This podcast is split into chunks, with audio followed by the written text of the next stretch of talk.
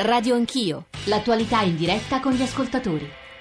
Sono le 9.33, tornate in diretta con Radio Anch'io, mentre ascoltavamo le ultime notizie del giornale radio, anche quelle frasi che abbiamo eh, tra l'altro commentato eh, assieme a Marco Leonardi e agli altri ospiti che sono stati con noi nella seconda parte del governatore della Banca Centrale Europea eh, Draghi in particolare eh, quei passaggi eh, sulla ripresa eh, dell'Eurozona che sembrerebbe migliorare sul fatto che l'inflazione non ha ancora acquistato quel segno più sufficiente a cambiare i tassi di interesse anche la politica del quantitative easing. Insomma sono state ben accolte dalla voce di Marco Leonardi. Qui di fronte accanto a me in studio c'è Paolo Biancone che insegna insegna economia aziendale a Torino. Siamo ovviamente partiti eh, dal rapporto di ieri della Corte dei Conti, eh, si parlava di fisco, tra poco sarà con noi eh, Susanna Camusso, segretario generale della CGL, con la quale faremo delle valutazioni e sul curio fiscale, partendo però dalla questione voucher, che entra in tutto, devo dire, anche nei messaggi degli ascoltatori è molto presente come tema, però vi dicevo, credo sia utile eh, ripartire dalla voce degli ascoltatori, due Whatsapp, professor Biancone, poi Susanna Camusso. Ecco i Whatsapp. Buongiorno, per le micro imprese, per le piccole imprese, l'evasione fiscale è purtroppo, purtroppo dico, l'unico strumento per difendersi e per tentare di andare avanti. Perché una persona che lavora per 16-17 ore al giorno dovrebbe pagare il 64, il 65% di tasse su ciò che produce? Nel momento della crisi, personalmente, non ho mandato a casa i miei dipendenti, ho messo e dato fondo alle mie risorse personali per, questo, per, il fisco questo non conta nulla perché una piccola impresa, un'impresa individuale deve produrre sempre un reddito maggiore nel corso degli anni altrimenti si va a finire sotto la lente dei controlli. Ciò che invece non viene preso in considerazione per quanto riguarda le società per azioni che possono chiudere per decenni il bilancio in perdita o in pareggio. Ecco, bisogna rendere l'evasione fiscale non conveniente e una tassazione al 64% sicuramente non facilita questa cosa. Tutti i problemi che vengono elencati dagli ascoltatori, dagli ospiti, avrebbero potuto in qualche modo essere risolti attraverso la madre di tutte le riforme, che era la riforma costituzionale. Purtroppo il referendum ha bocciato, la maggior parte degli italiani hanno votato contro e, e chiaramente l'iter parlamentare, l'iter legislativo, quello che permette di intervenire attraverso leggi, regolamenti e quant'altro, eh, rimane quello che è, faraginoso, difficile, incapace di comprendere i problemi della gente, lento nel legiferare. Ci teniamo questo paese, purtroppo, purtroppo non so che miracolo attendere. Grazie. Leggo soltanto eh, un'ANSA che sta seguendo l'audizione dell'amministratore delegato di Equitalia Ernesto Maria Ruffini e riporta una sua dichiarazione. Nel biennio 2015-16 Equitalia ha riscosso quasi 17 miliardi rispetto a un consuntivo del biennio precedente di circa 14,5. Eh, si tratta eh, di circa 2 miliardi e mezzo in più, come insomma, insomma facile, ehm, e, il 16,85% in più. Susanna Camusso ci sta ascoltando, prima però volevo semplicemente con Paolo Bianconi che è qui accanto a me, insegna economia aziendale a Torino, rispondere rispondere o riprendere quanto dicevano gli ascoltatori adesso e magari anche questa, questa nota di Ernesto Maria Ruffini di fronte alla Commissione Finanze della Camera. Professore. Allora, di sicuro la tenuta del sistema è stata data dalla eh, di fronte alla crisi dalla responsabilità sociale delle piccole e medie imprese come quella dell'ascoltatore che eh, ha deciso di ridursi lo stipendio, di ridurre quello che è la, la, la dimensione eh, di gestione aziendale pur di non mandare a casa il personale e questo è il grande vanto dell'imprenditoria italiana e di quelle piccole e medie imprese diffuse sul territorio. Di sicuro il tema dell'evasione fiscale è un tema che è centrale eh, ed è condivisibile che le, la lotta all'evasione fiscale sia, debba essere condotta a tutti i livelli e quindi nei confronti anche delle eh, grandi imprese e quindi di poter in qualche modo eh, recuperare, intercettare quei flussi di reddito che magari non sono soggetti a tassazione. Fin dalla, da tantissimi anni fa si dice comunque che bisogna dare a Cesare quello che è di Cesare, quindi il tema di eh, unico modo di eh, superare è quello di evadere il fisco probabilmente non è, non è mai stato attuale e eh, non deve essere trasferito. E tra l'altro io ricordo che è stata sempre storicamente una delle grandi battaglie della CGL. Leggo soltanto un'altra frase di Mario Draghi, insomma stanno parlando un po' tutti stamattina mentre andiamo in onda e in una conferenza a Francoforte. La crescita nominale, cito testuale, ora sta aiutando a ridurre il debito e praticamente per la prima volta dall'introduzione dell'euro. Ma c'è un'altra notizia che so non dico cara, ma insomma di, eh, sicuramente eh, desta l'attenzione di Susanna Camusso, l'Aula della Camera riprende eh, stamane l'esame del decreto legge voucher. Lo dico perché eh, Susanna Camusso e la CGL in generale stanno continuando la loro mobilitazione e hanno avuto in queste settimane un atteggiamento che mi permetto, segretario, di definire sospettoso. Buongiorno e benvenuta. Buongiorno, buongiorno, buongiorno a lei. Potremmo definirlo anche prudente, eh, prudente, prudente. invece che sospettoso, ma eh, sì, eh, ma anche perché dire, siamo rigorosamente coerenti alle proposte che abbiamo fatto, alle firme che abbiamo, che abbiamo raccolto e quindi fino, fino, alla legge noi pensiamo che il tema sia ancora tutto aperto, anche la possibilità di votare è ancora tutto aperto. Perché teme che possa accadere qualcosa in sede di conversione? Cioè le dice finché poi appunto il Parlamento non approverà quel decreto che cancella, ricordiamo per gli ascoltatori, i voucher, voi tenete insomma, l'attenzione destra e questo è il punto, no?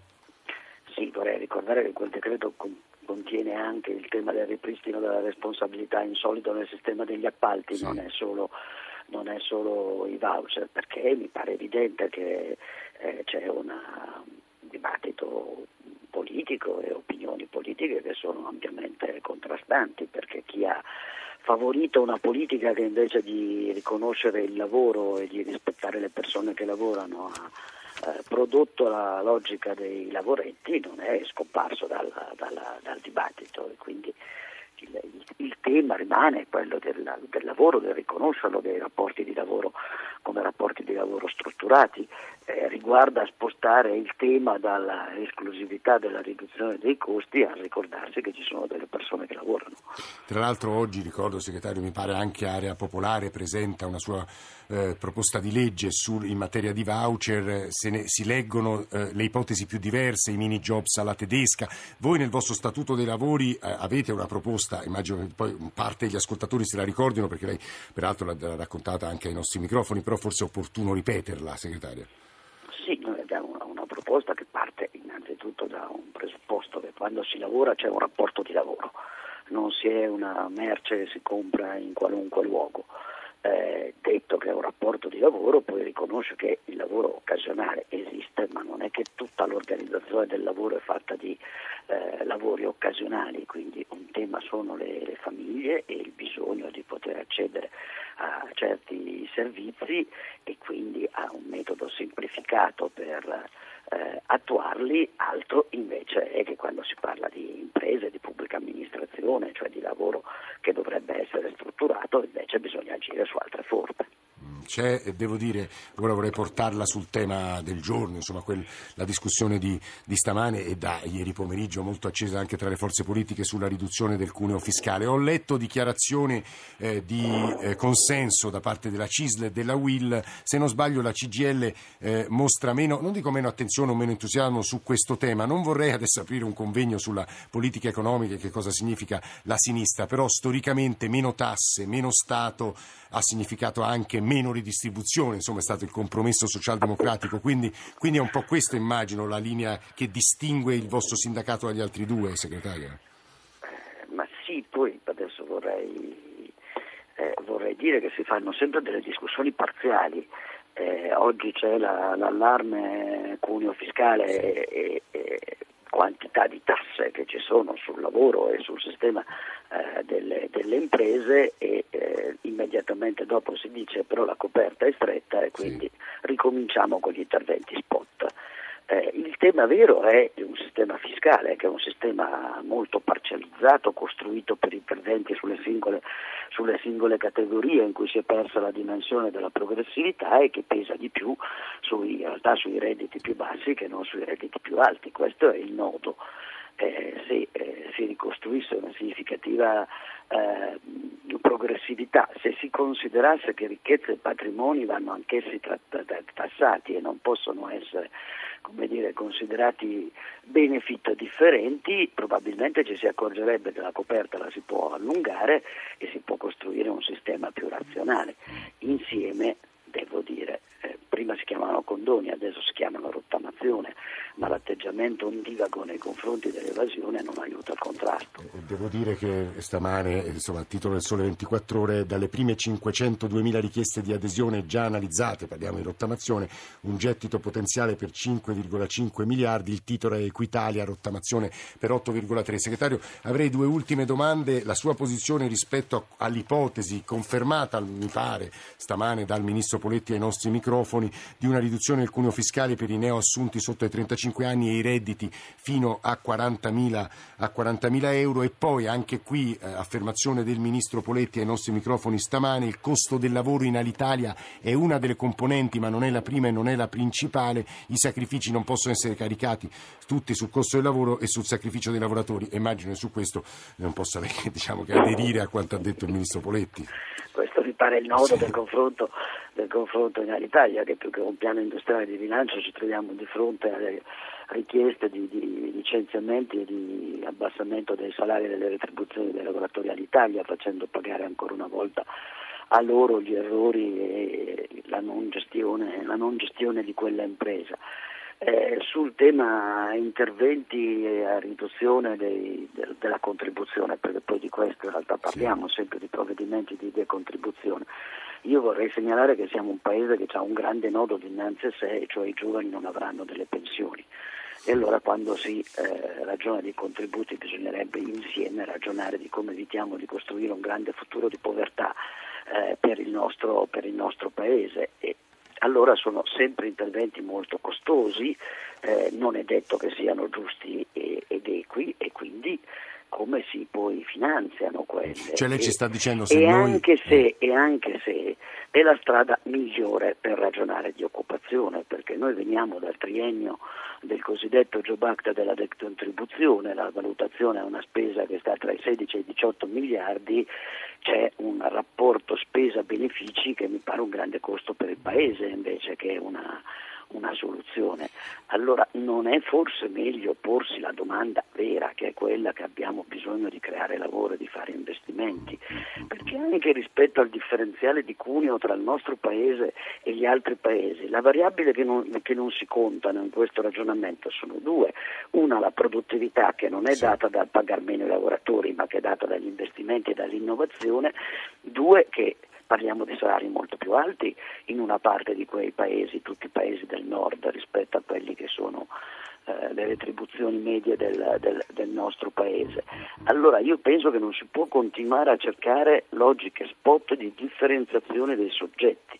La vera riforma che bisognava fare in questo paese è la riforma del fisco, Ovviamente è una riforma faticosa perché richiede di andare a chiedere a chi ha di più e sta pagando di meno. Eh, segretaria, mm, veramente eh, in modo rapido due punti. Il primo è sollevato dagli ascoltatori. Ricordo che quando lei intervenne all'indomani della cancellazione o forse alla vigilia della cancellazione dei voucher, molti ascoltatori dicevano è una posizione poco realistica quella della Camusso. Ora tutto quel mondo finirà nel sommerso e devo dire che stamane stanno arrivando dei messaggi in linea con quella posizione. E poi il secondo punto, un altro ascoltatore che dice certo se si opta opta appunto per l'azzeramento eh, del cuneo fiscale, ad esempio per tutti i giovani nei primi due anni, come mi pare Confindustria proponga, Boccia in particolare, lei dice poi chi le pagherà le pensioni di quei giovani, segretaria? Rispetto al tema voucher lavoro nero siamo davvero di fronte a una leggenda metropolitana perché eh, si, si, racconta improvvisamente che avrebbero fatto emergere chissà quale neo, dopodiché i dati ci dicono tutti che invece il sommerso sta, eh, sta aumentando. E vorrei ricordare che la grande parte, grande quota di utilizzo dei voucher è stata delle grandi imprese, quindi come dire, continuiamo a parlare eh, di altro per non affrontare invece il tema della qualità del lavoro e dei rapporti di lavoro e degli alibi che si, eh, che si creano. L'unico settore in cui questo tema è ragionevole, che riguarda appunto le attività delle famiglie, il lavoro eh, dei piccoli lavori che non hanno ovviamente continuità e sono effettivamente sì. occasionali, siamo stati i primi nella nostra proposta di Carta Universale dei Diritti a fare, a fare una proposta, ma capisci che quando il grande sistema della distribuzione organizzata dice che ha bisogno dei voucher non stiamo più parlando né, né, del tema del sommerso né del sì, tema punto, di come affrontiamo il lavoro punto, occasionale. Il punto è molto chiaro, noi ringraziamo molto Susanna Camusso, segretaria generale della CGL, ci sta eh, ascoltando poi eh, Maurizio Stirpe che è vicepresidente di Confindustria, vorrei riprendere col professor Biancone almeno un paio dei passaggi di Susanna Camusso, aggiungere però eh, dapprima eh, la voce di Cesarino che è collegato con noi dalla Svezia e quella di Isabel che è collegata da Roma. Cesarino, buongiorno, benvenuto. Buongiorno, grazie. Ci dica. Buongiorno. Sì, no, ho voluto reagire perché secondo me ci sono dei falsi miti che è ora di, di sfatare. Innanzitutto perché io 12 anni fa, quando sono partito da, non era un cervello in fuga, era una mente in fuga, perché uno parte prima che il danno viene fatto, scusate la battuta, però cioè, adesso vanno via i cervelli quando ormai la barca sta affondando, io penso che un capitano Ma va via molto prima. Allora, dopo otto anni che, che, ero felicemente ricco perché ero dipendente, cioè in Svezia si sta bene dipendente, ho, ho iniziato a fare una mia attività eh. e ho sbagliato perché la piccola impresa non è ben accetta. In un paese, in una logica capitalista socialdemocratica e quindi sono contento che c'è eh, il segretario Camusso perché vorrei un po' anche dire come cioè, il sindacato in Svezia ha un potere veramente molto forte, però ha un potere anche di stabilità sociale, cioè mm. nel senso a noi può star bene o no, però, però loro ti vanno in d'accordo, beccano un 3,5%, però per tre anni non fanno, non fanno scioperi, se, okay, a meno che il datore di lavoro non, eh, come si dice, va contro le regole del contratto. Quello per carità, però ho visto molto che sia il sindacato, sia la società, sia la politica ha molto caricato sul cittadino la responsabilità, cioè loro dicono bene noi facciamo però anche te devi fare qualcosa, la, la, cosa più bella che io ho visto è che il sindacato tanti tanti anni fa aveva iniziato d'accordo con lo Stato a dire bene dobbiamo informatizzare i lavoratori, tutte le persone, anche gente di una certa età, quindi davano la possibilità di comprare i computer, parlo degli anni 90 eh, cioè, C'è un sistema, un'organizzazione del paese completamente diversa nella sua gestione da quella italiana, mi sembra stia dicendo, no? Cesarino dalla Svezia. Questo è un po' il nodo del suo intervento, se non forzo le sue parole. Isabel da Roma, poi sentiamo il vicepresidente di Confindustria e chiudiamo con la voce del professor Bianconi qua in studio. Ces- eh, Isabel, buongiorno, benvenuta. Sì, buongiorno. Allora, mi avete preso in un cantiere. La, la Susanna Camusso è in linea? Sì, no, no, non ancora, ma vabbè, però... Vabbè, perché sì. allora, premetto, io sono un'elettrice di sinistra da sempre e quello sì. che dirò non le piacerà proprio. Cioè? Allora, ribadisco quello che ho scritto nel messaggio WhatsApp, cioè che la verità per cui noi abbiamo un cuneo fiscale così alto è data dal fatto che abbiamo un debito pubblico che ci fa pagare degli interessi pari a una manovra fi- eh, finanziaria. Abbiamo un sistema burocratico e amministrativo che strozza le imprese. L'amministrazione pubblica è parassitaria, non c'è incentivazione alla produzione, ma piuttosto a piccoli giochi di potere che inibiscono l'iniziativa. Poi abbiamo un, purtroppo questo è un problema culturale di questo paese, eh, una corruzione. Sì, torna che, molto questo tema, c'è poco da fare Isabella. Che è, uccide uccide l'economia. Qui se uno vuole fare qualche cosa deve per forza sottostare alle corvée di chi è preposto con degli stipendi peraltro minimi e ti può bloccare iniziative che portano avanti l'economia. Mm, In queste condizioni questo Paese non potrà mai Isabel, decollare, le, le senza parlare del, del... dell'arretramento tecnologico eh, e culturale so, dovuto alla Guardi che il suo intervento parla anche, credo, a Maurizio Stirpe, vicepresidente di Confindustria. Stirpe, buongiorno, benvenuto. Buongiorno a voi. Lei ha grazie. sentito la coda dell'intervento di Susanna Camusso che non condividerà, immagino. Assolutamente non condivido, perché, perché la battaglia dei voucher è stata eh, secondo me una battaglia completamente strumentale. Basta pensare a quello oh, che pesano i voucher sul totale delle ore complessive di lavoro, lo 0,19%. Erano uno strumento utilissimo per far emergere il lavoro nero, si è voluto oh, diciamo, ucciderlo invece che andare in pratica a colpire eh, eventuali abusi si poteva eh, diciamo, conservare eh, il bambino buttando via l'acqua sporca, invece si è voluta eh, diciamo, perseguire esclusivamente la strada ideologica che ha portato diciamo, a questo risultato che adesso eh, per una serie di eh, eh, di lavori no, no, e per una serie di situazioni. Sì, sì. Può rispondermi sull'altra questione del cuneo fiscale? La Camusso dice va bene, però poi chi le pagherà le, le pensioni se lo riduciamo, lo azzeriamo come chiede Confindustria? Ma guardi, io penso una cosa, che, eh, che se dovesse passare la nostra proposta della decontribuzione per i giovani, in definitiva eh, si creerebbe una maggiore occupazione, la maggiore occupazione eh, naturalmente significa, significa, avere una maggiore domanda e attraverso la maggiore domanda eh, si genera quel circolo virtuoso che alla fine porta in pratica ad un aumento anche de, de, degli introiti fiscali da parte dello Stato. Quindi è una questione, secondo me, eh, anche questa strumentale fatta da parte di un sindacato che pensa sempre di più a tutelare le posizioni di privilegio che esistono e si dimentica molto spesso di dare una tutela invece alle fasce eh, che sono maggiormente bisognose, in questo caso sono proprio i giovani. Se Maurizio Stirpe, vicepresidente di Confindustria, si sarà capita anche l'articolazione e la distanza che c'è nell'analisi delle, dei problemi, del dato, dei numeri, delle cifre da parte di chi stamane è intervenuto a Radio Anch'io. Chiuderei con un'osservazione finale, si è appuntato moltissime cose, mi dispiace di racchiudere in un paio di minuti con Paolo Biancone che è qui in studio con me. Professore.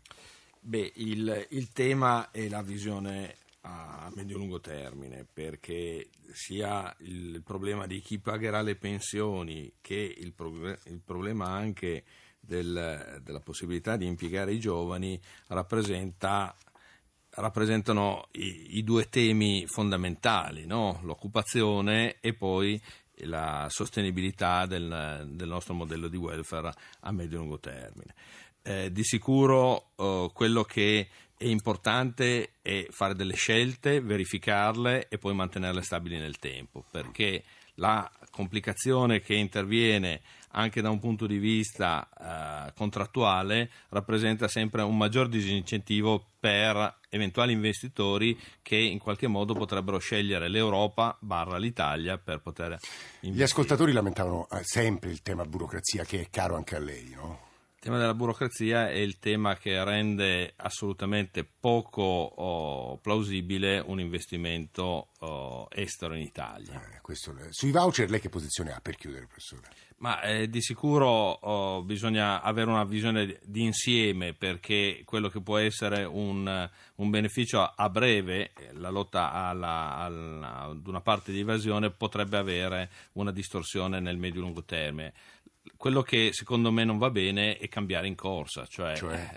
Eh, cambiare eh, adesso tipo la cancellazione la cancellazione adesso l- lasciando una, una, situazione di ambiguità che in qualche modo deve essere risolta ma non deve essere tamponata deve essere risolta con, strutturalmente con, con progetti medio E probabilmente sarà il futuro governo a prendere questa decisione, ci sono fibrillazioni, lo diceva all'inizio, lo sapete dai nostri giornali radio, oggi è un'altra giornata importante, probabilmente Radio Anch'io se ne occuperà domani. Paolo Bianconi, davvero grazie per essere venuto nei nostri studi, insegna economia aziendale a Torino, in console. Ci hanno permesso di andare in onda stamane Lorenzo Capitelli, Paolo Ranaldi, Claudio Magnaterra e Antonello Piergentili. E poi eh, la redazione di Radio Anch'io, Alessandro Forlani, Nicola Amadori, Valeria Volatile, Valentina Galli, Alberto Agnello, Alessandro Bonicatti, Cristian Manfredi è il regista di Radio Anch'io. Adesso, come sapete, c'è il giornale radio delle 10, poi Radio 1 Music Club con John Vignola, quindi la radio ne parla con Ilaria Sotis. Se volete riascoltare l'intera trasmissione, estratti di trasmissione o anche i 4 minuti che ogni giorno mettiamo sul nostro eh, sito, sul nostro profilo, andate appunto sul sito di Radio Anch'io o sul profilo Facebook della nostra trasmissione o scriveteci per suggerirci percorsi, criticarci, insomma muovere tutte le critiche e le osservazioni che desiderate fare a radioanchio.it. Grazie davvero a tutti per l'ascolto, ci sentiamo domattina verso le otto e mezza.